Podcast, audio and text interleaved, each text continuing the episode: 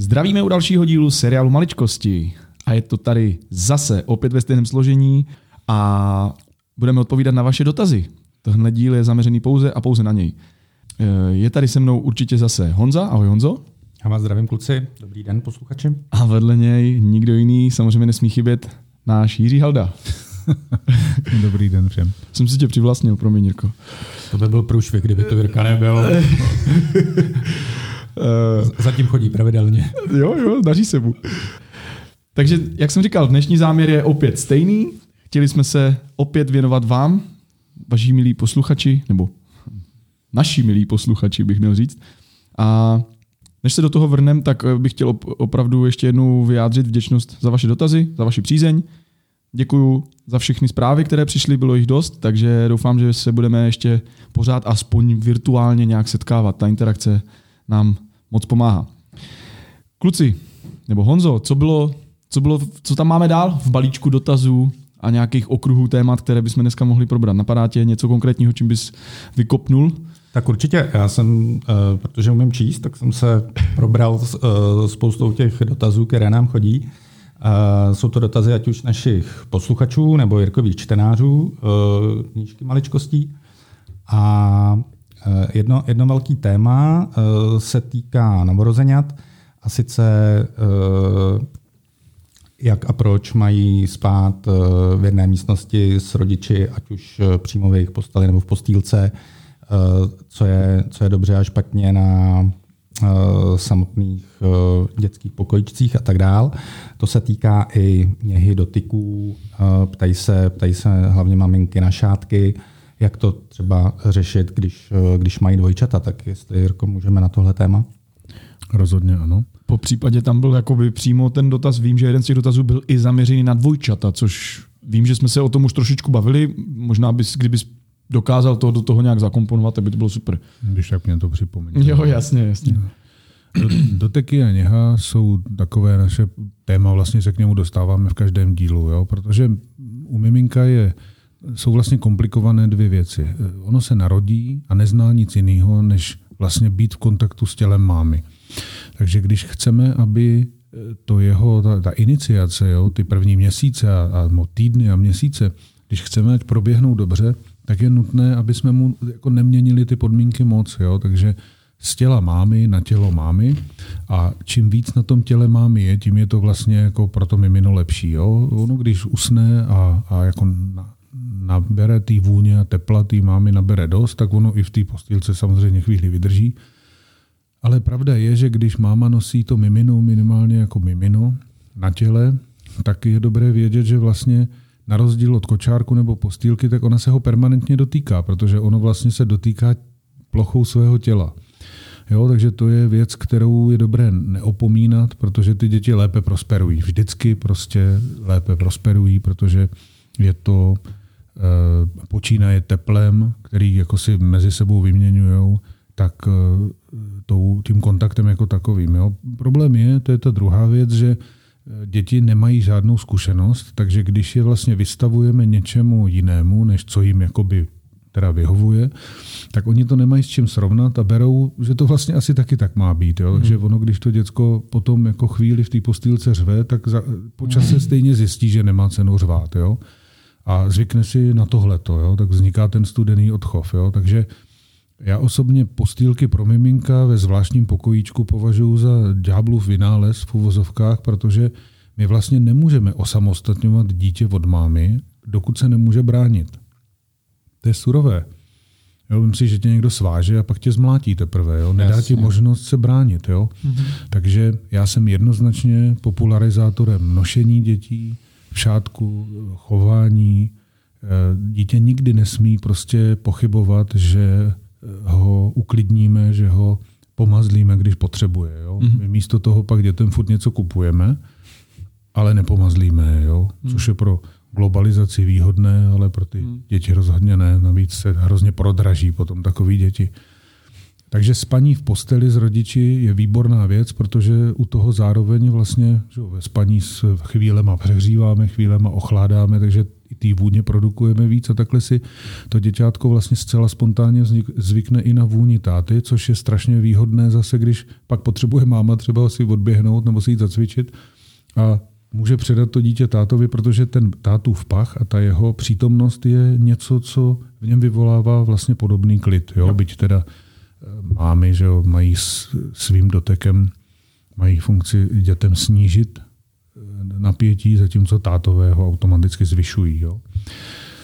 Takže rozhodně aspoň postýlku v té místnosti, když už teda nespí ty lidi s těmi dětmi, jo? Protože připomínám, že jak to bylo jako tisíce let. Jo? Lidi prostě v těch jeskyních chrápali pod jednou kůží, protože prostě to teplo si dávali vlastně jeden druhému. Jo? Takže spát spolu je zdravé tak jako tak. A samozřejmě jenom je potřeba včas ty děti osamostatňovat, protože oni jednoho dne musí zjistit, že mají taky svoje místo, jo? Protože pro jejich vývoj zase a zrání je od určitého věku důležité, aby měli svoje místo v posteli a je to jejich místo, aby chápali, jo, protože ono vlastně, když to dítě potom přestěhujete v těch, já nevím, 3-4 letech třeba, jo, přes ten rituál, to si přečtěte prostě v maličkostech, jo, jak se to dělá. Tak když už ho přestěhujeme do jeho pokojíčku, tak vlastně ono to dítě si zvyká na fakt, že ty rodiče budou mít taky jako svůj život, až ono vyletí z hnízda. Jo, takže tam si připravujeme docela dobře terén, ale když dítě vypudíme z ložnice dřív, než se může bránit, jo, včetně toho, že děcko do nějakých 6-7 let musí mít vždycky možnost přijít si přilehnout, když má třeba zlý sen. Jo. To jim nemůžeme prostě odepřít.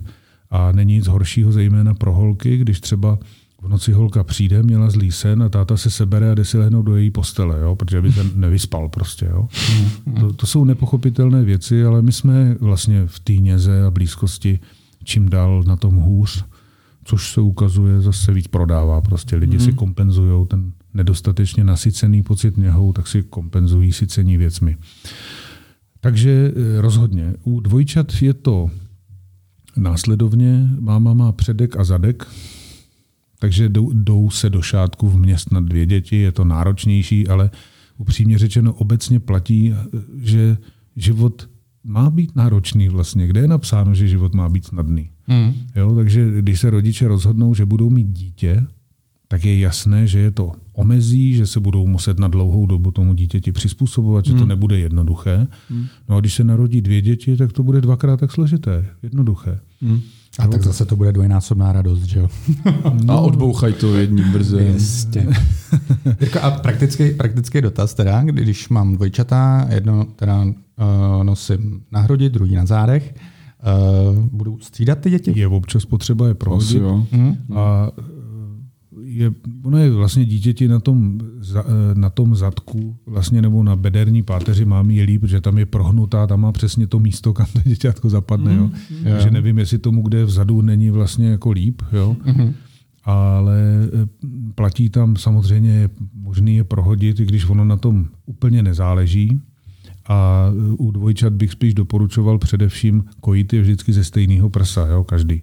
Protože ženské tělo je schopné produkovat pro každý to miminko trošku jiné složení toho mléka, jo? Takže proto má hodně maminek komplikaci, že třeba jako pravačka přikládá automaticky dítě k pravému prsu, ale ono má jedno z těch dětí přikládat vždycky k tomu druhému, jo? Protože prostě to se srovná. Takže jako u jednovaječných dvojčat si musíme jako rozlišit, kdo je kdo.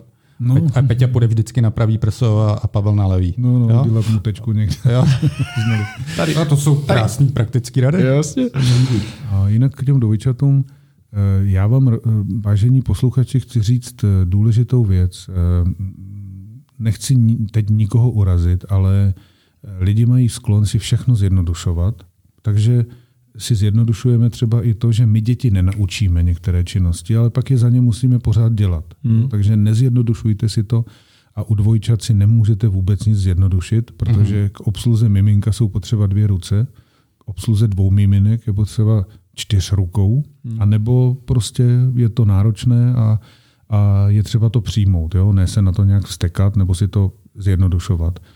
O to rychlejší je často ale zase možnost je osamostatnit, protože dvojčata se učí mimořádně rychle Takže když jedno naučíte něco, tak ono to obratem od něj okouká to druhé, a když to druhé naučíte něco, tak zase to okouká to první, takže je důležité vědět, že dvojčata vlastně nejdou příliš vychovávat. Tam vychováváme bezpodmínečně svým vlastním vzorem. Mm-hmm. Jestli oni hrozně rychle si řeknou a poznají slabiny třeba rodičů. Jo? Ale jinak, jako opakuju, není žádný problém jedno mít vepředu, jedno vzadu, střídat si je, když to je možný, jedno táta, jedno máma. Jo? Zase to spaní s těmi dětmi je komplikované, je potřeba koupit širší madraci. Mm. Jo, ale nestrácejte u toho ten kontakt s přirozenými věcmi. Jo? Že lidi prostě mají touhu se přirozeně tisknout a být spolu, tak toho využívejte a hlavně se nebojte toho, že to miminko zalehnete, protože zkuste, prosím vás, zašlápnout štěně. No. To zakvičí, ještě ho to nebolí.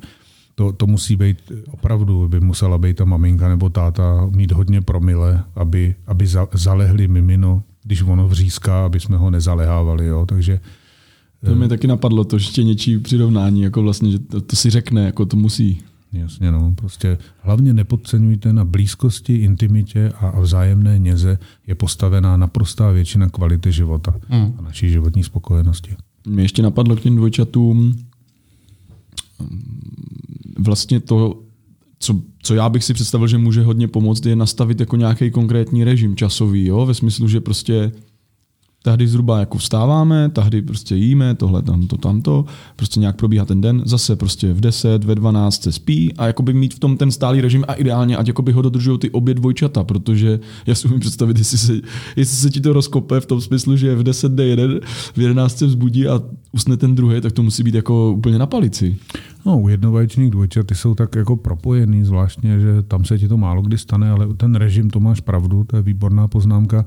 Na režimu je postavený vlastně ten raný pocit bezpečí pro děti. Jo? Ja. Nezapomeňte, že to dítě má režim jako máma. Ta máma někdy vstává, někdy spí, někdy jí a míváme to pravidelně. Jo? Takže navázat na tu pravidelnost je potřeba jenom v tom, že dětem se ten režim jejich autonomizuje podle hladu. Mm-hmm.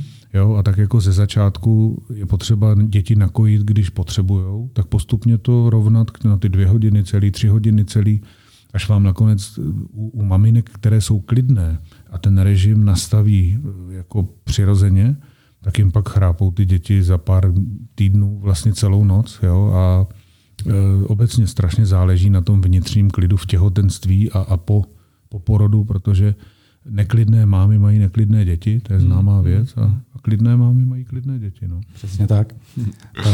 Díky za dotazy, respektive za odpovědi na dotazy Markéty, Honzy a dalších na tady to téma. Jsem zvědavý, jestli se nás posluchači budou dál ptát na dvojčata, trojčata, vícerčata, kdo by si to zasloužil samostatný díl. Já s dovolením přejdu na další dotaz. Daniel se nás ptá zhruba na vztah vývojových stádií dětského mozku, respektive vývoje dítěte a vzdělávacích systémů. Asi jako řekněme tady v republice, nebo zůstaneme v republice, jak teda školka nebo jesle, škola reagují na ty vývojové stádia, nebo jsou to jako spíš, jestli jako korelujou, nebo nějak jako kopírujou, že? Jasně. Jo. A jestli se to nějak mění v čase, jestli ty osnovy jsou jako jiný dneska, nebo byly před 20-40 lety? Naše osnovy vůbec, že? Ty jsou rakousko-uherské, ale já se zastávám teda našeho všeobecně vzdělávacího systému, ale inovovat by potřeboval právě podle vývojových potřeb dětí. Jo? Já neznám ale ani žádný vzdělávací systém, který to obsahuje. Jo? Ano, lidský vývoj a dětský mozek obecně především má svoje zákonitosti. A když si vezmeme, že děti do nějakých 5 let vlastně naprosto preferují být v prostoru, kde je máma jako přítomná. Jo? Ty menší děti potřebují víc doteku, jo? Ty úplně nejmenší nejlíp nosit, ale pro malý dítě je vlastně hrozně důležitý vědět, že někde máma v tom prostoru je. Jo? Takže zaškolování do jeslí, jo? To prostě to má tolik rizik, že to snad ani nebudu otvírat. Mě teď napadla geniální otázka, Jirko, teda, jestli tě můžu přerušit. Mám výborný business plán a chci si založit školku podle nějakých moderních metod, právě aby ty osnovy, řekněme, kopírovali ty vývojové stádia, říkám, aby jako byla příjemná, moderní. Jak by měla vypadat a v čem by se třeba lišila od těch tradičních školek, jak dneska existují? No, je to otázka teda na samostatný díl. Ale... A máš na to 5 minut. Ale na prvním místě by to byla včasná komunikace mezi rodiči a tou školkou v tom smyslu. Já ani nemám moc rád pojem školka, jo, protože ona to je instituce, to je škola ve skutečnosti. Mm-hmm. A když se mluví o školce, tak mám pocit, že tím bereme těm ženským úžasným, že tím bereme vlastně kus autority, jako z charizmatu. Mm-hmm. Jo. Ale první věc je vědět, co to dítě jako má mít vnitřně i navenek zvládnuté, než do té mateřské školy jde. Jo. Já jsem se pokusil to rozepsat v té knížce trochu, ale ať se to týká sebeobsluhy, nějaké citové samostatnosti, jo, prožitého vzdoru, pochopení, co to je povinnost a tak. To jsou všechno věci, které to dítě potřebuje zvládnout, než nastoupí do mateřské školy, jinak mu vlastně přetrhneme citové pouto a zasadíme to dozrávání do jiného prostředí. Což, když si vezmete, že děti se třeba v mateřské škole, ty dobře adaptabilní děti, jo, tak se ve mateřské škole zvyknou přibližně za půl roku. Jo. Ten první půl rok je prostě zvykání si na nové prostředí, na stesk po mamince a tak dále. Prostě ta adaptace ve školce je hrozně těžká doba, takže dobře to dítě na školku připravit, to je první věc. A já bych děti jako pod 3 roky, pokud možno nezaškoloval, jo? Pokud to není pod nějakou obrovskou ambicí mámy nebo existenční potřebou té mámy, tak prostě udělat všechno pro to, abychom dítěti ty první 3 roky udělali tak krásné, cítili ho citem, naučili ho jako mantinely, prožili s ním vzdor, naučili ho dovednosti, osamostatnili ho, protože pak to zase žádný problém vlastně není víceméně. Jo? Ale když máma zaškoluje 2letý dítě, do toho se rozvádí a zaškoluje ho proto, protože jí to nebaví doma, tak z toho dítě to opravdu nemůže vyrůst jako sebevědomý jedinec. Jo? Já se zeptám ještě jinak, protože chápu i z těch našich předchozích rozhovorů důležitost té zralosti toho dítěte, ať už té předškolní nebo školní. Z té praxe, z té zkušenosti, kolik rodičů vůbec ví, že nějaký takovýhle termín školní zralost existuje a kolik rodičů to řeší? Tak školní zralost se vztahuje u lidí obecně to povědomí na zaškolení do 1. třídy, jo? Do základní školy, což už je relativně pozdě, protože my bychom měli daleko víc řešit to, jestli jde dítě připravený do mateřské školy, jo? Protože tam zejména co se týče toho citového vybavení, citové samostatnosti, sebeobsluhy, jo? Koho napadne, že když dítěti ve školce utírá zadek cizí paní, že mu to vlastně významným způsobem ovlivňuje vztah k vlastnímu tělu, k intimitě, k sexualitě, k intimní zóně, jo, a tak dále. Takže mě osobně tohle to trápí, snažím se to roky popularizovat a ví to, řada rodičů to ví, protože uznávám, že na ty moje osvětové přednášky chodí čím dál víc lidí a lidi to zajímá. Jasně, a myslím si, že vlastně jako nechci být skeptický, jo, že vlastně těch lidí, co se zajímají, je relativně hodně, ale té osvěty je strašně málo. Jo? Jako ono, hodně i lidí, co to znají, tak mají třeba ostych z nějaký skupiny jako větší, nebo se jim nechce přednášet večer, protože to je většinou po práci. Jo? Takže ví to čím dál víc lidí. Tak to je dobrá zpráva. Ale je to pořád nesmírně jako omezená, jo, ta skupina, protože co si budeme vykládat, jo? Většinou zkušenost svoji sdílíme s lidmi, kteří jsou podobní jako my a my máme pak tendenci z toho zobecnit, že takoví jsou asi všichni, ale ujišťuju posluchače, že dobrá polovina, možná víc lidí žijou jako lidi prostě z výměny manželek. Jo? Pytlikujou to, jak umějí, jsou to nezralí lidi a řeší víc, než jestli mají děti, jestli umějí chodit, tak jestli mají potetovanou správně ruku. Jo? Ta doba je fakt v tomhle zvláštní, protože dostatek způsobuje, že lidi pomaleji zrají. Takže dneska většina podle mě mladých rodičů jsou spíš děti, co mají děti, než že by to byli zodpovědní lidi. Jo? No a pak je tady ta předškolní zralost, to je zrovna tak komplikované, protože zatímco do mateřské školy je potřeba, aby ty děti přišly zralé emočně, tak do 1. třídy mají nastoupit zralé sociálně. Jo? Já se v tomhletom směru nejvíc opírám o schéma, které popsal před pár lety náš velký vzor a kamarád Jirka Šimonek, krnovský psycholog. A jestli se k tomu v nějakém dílu jako dostaneme, tak určitě bude dobře to připomenout. Ale sociální zralost vlastně má dítě připravit na to, že v průběhu první třídy, když je dítě teda zaškolený kolem toho 6. roku, tak v mozku dochází k takzvanému druhému střihu, neboli takovému neurologickému procesu, který vlastně završuje spontánní rozvoj vědomí. A tím pádem to, jak sociálně máme nastavené a rozjeté naše sociální kompetence, jo, podotýkám jejich kolem 10, tak s nimi potom už vlastně vstupujeme do individuálního zrání a na druhém stupni do skupinových potřeb a skupinového zrání. Takže když nedozraje ta sociální kompetence dostatečně před nástupem do první třídy, v průběhu první třídy se zakonzervuje ten proces toho druhého střihu, ten poznáte snadno, v těch dětech zvítězí tak jako v něčem roztomilé, ale velmi dominantně smysl pro spravedlnost. Jo? Jsou najednou spravedlivější než jejich rodiče. No, jo. Typická věta. Paní učitelka to říkala jinak, maminko. Jo? A to je vlastně doba, kdy se uzavírá spontánní rozvoj mozku a vlastně úroveň té sociální kompetence už se rozvíjí tak na té úrovni, které jsme dosáhli. Jo? Takže vlastně my potom máme tendenci, tu třeba nezralost, třeba lidi, co neumí uznat chybu, tak my vlastně jako máme pak pocit, že to je jeho povahový rys a přitom je to ve skutečnosti sociální nezralost. Jo? Nebo lidi, co riskují, jo? Oni to zkusí. Jo? Máme pocit, že jsou hrozně odvážní, ale ve skutečnosti jsou nezralí. Jo? Malí hazardéři. Vlastně. A hromady jich jezdí na motorkách třeba. Jo?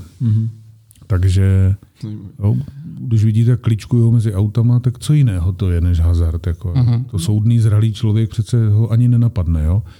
Nikoho nesoudím samozřejmě, chápu, že tu potřebu někdo má, ale konstatuju jenom, že to je ve skutečnosti sociální nezralost.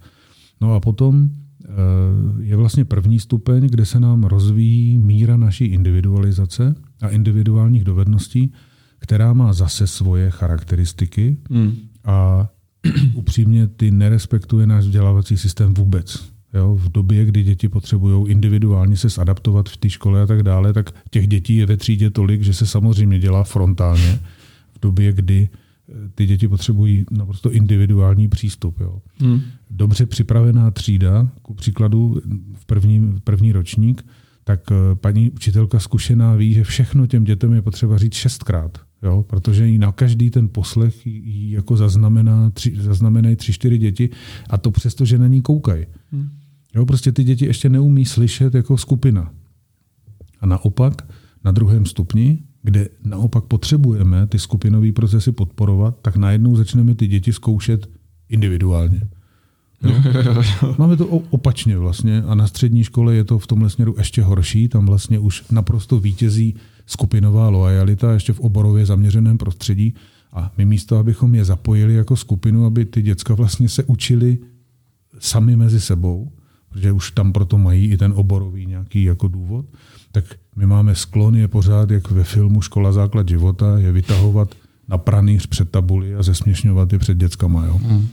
Takže je to smutné, ale já se snažím skoro 20 let popularizovat, no není to tolik, ale kdysi, když jsem byl na výcviku právě Jirky Šimonka, když nám ukazoval úplně úžasné schéma, které nazval paralelní procesy učení, kde nám ukazoval, jak se vlastně ta individualizace a skupina, jak se prolíná a z toho individualizovaného postupně přibývá toho skupinového, tak já jsem tehdy začal toužit potom popularizovat mezi učitele, jak snadné je učit, když umíme využít ty přirozené procesy zrání u dětí, ale nadchne to vždycky takové ty angažované učitele, ale metodicky se to do vzdělávání učitelů vůbec jako zatím nemá šanci dostat a upřímně řečeno, většina učitelů jsou unavení lidé a vlastně jako něco měnit. Oni by to změnili jedině, kdyby jim to něco nařídil. Někdo nařídil. A akceptovat ty přirozené procesy, když se to nenaučíte předem, než nastoupíte před děti, tak vyžaduje obrovské chtění dělat to lépe.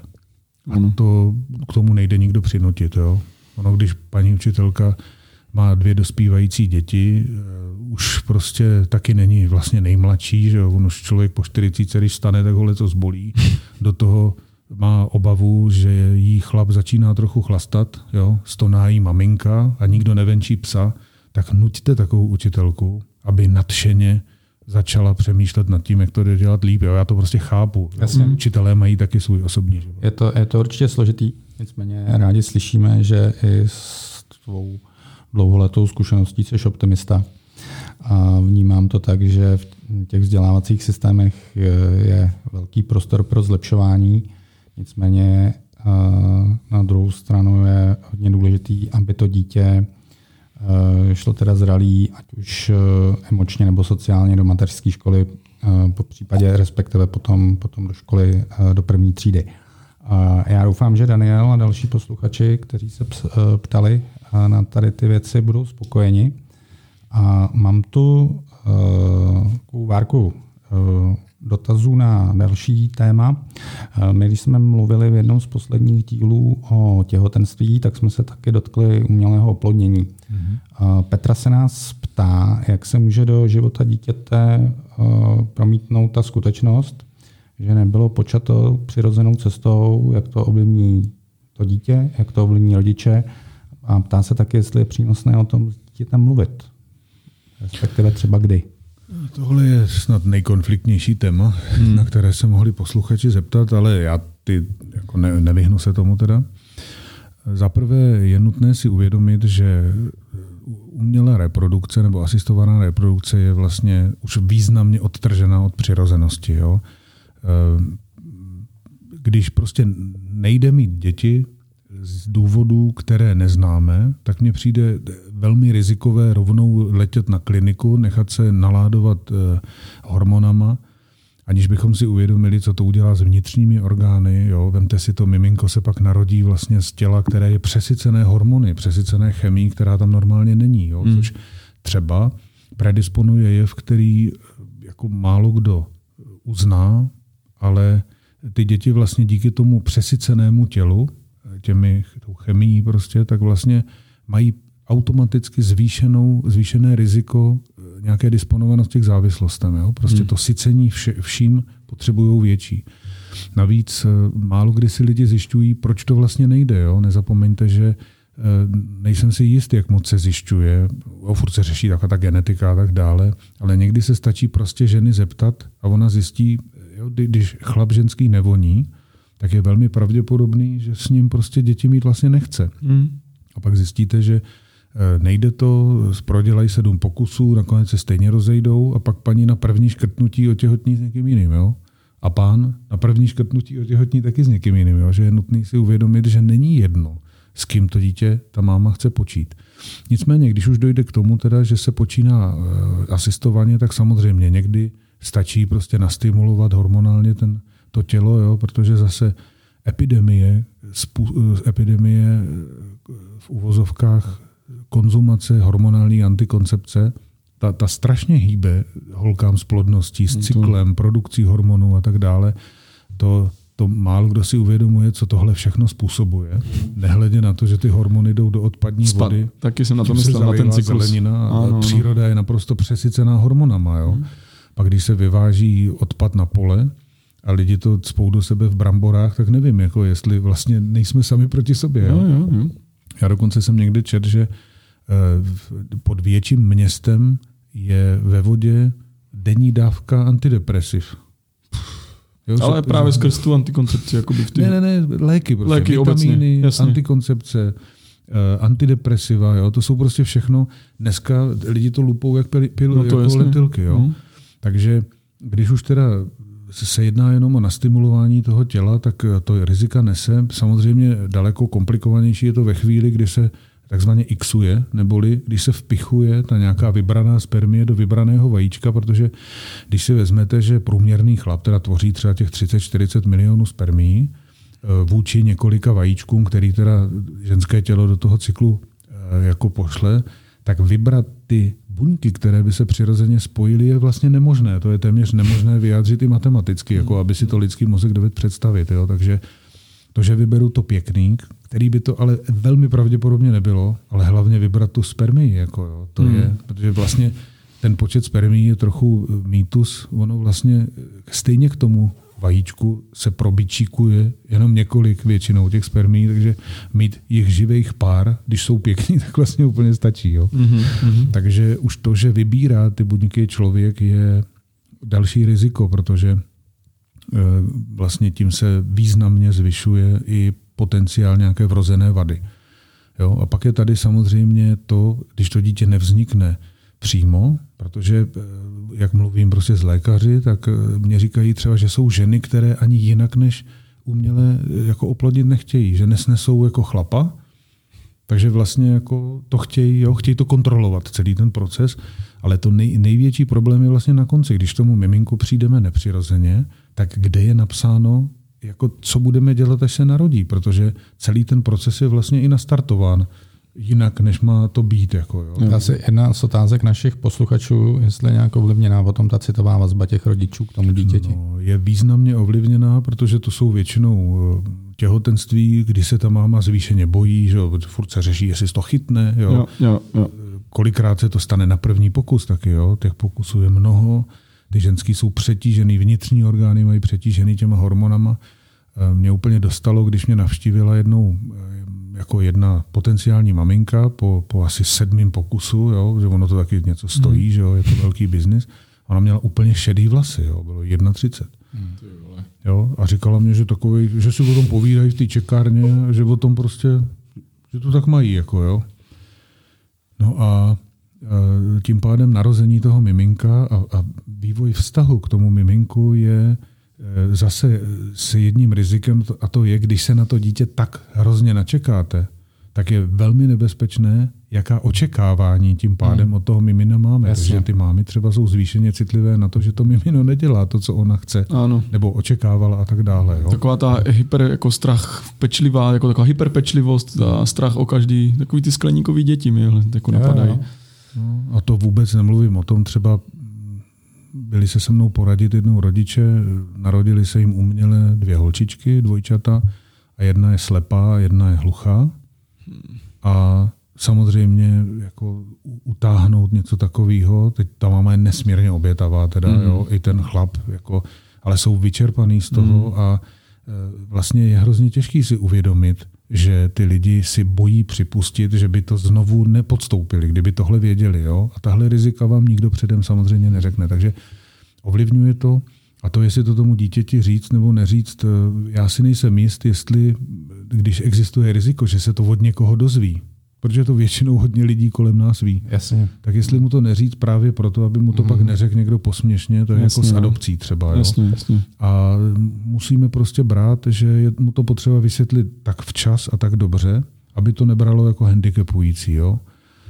Já se obávám to citovat teď, ale protože jsem ztratil ten pramen. Já jsem ho měl ve starém počítači, o který jsem přišel, ale vím, že jsem měl stažený článek, kde bylo třeba informace, myslím, že harvardská knihovna to vydala, že kluci, kteří jsou jakoby splozeni asistovaně, tak mají v řádech 10% nižší plodnost. Jo? Že ty jejich spermie vlastně jako nesou informaci, že mají podstatně nižší schopnost oplodnit vajíčko. Takže nese to i takováhle rizika, která se jako většinou nepopularizují. Jo?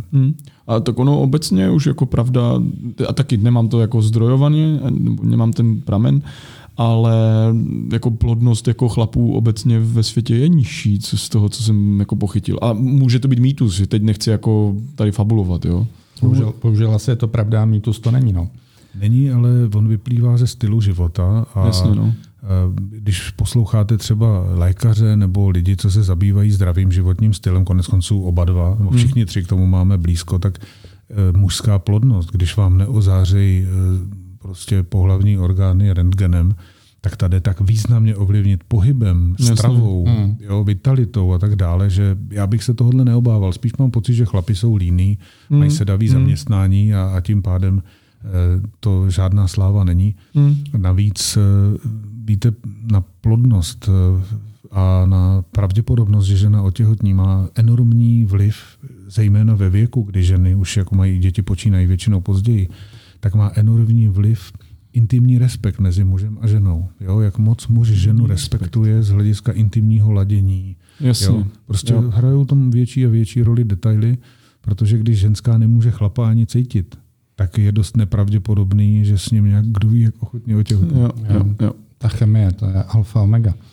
No a já to chápu nejenom jako o chemii, ale jde i o to, že jako teď mi napadlo jako to říct hnusně, ale dobrý, budu se snažit najít lepší slova, ale nebudeš to za každou cenu tlačit, asi tak jsem to pochopil, jako v den nebo v nějakou chvíli, kdy se to úplně nehodí, nebo není na to hodná atmosféra a podobně. Ne?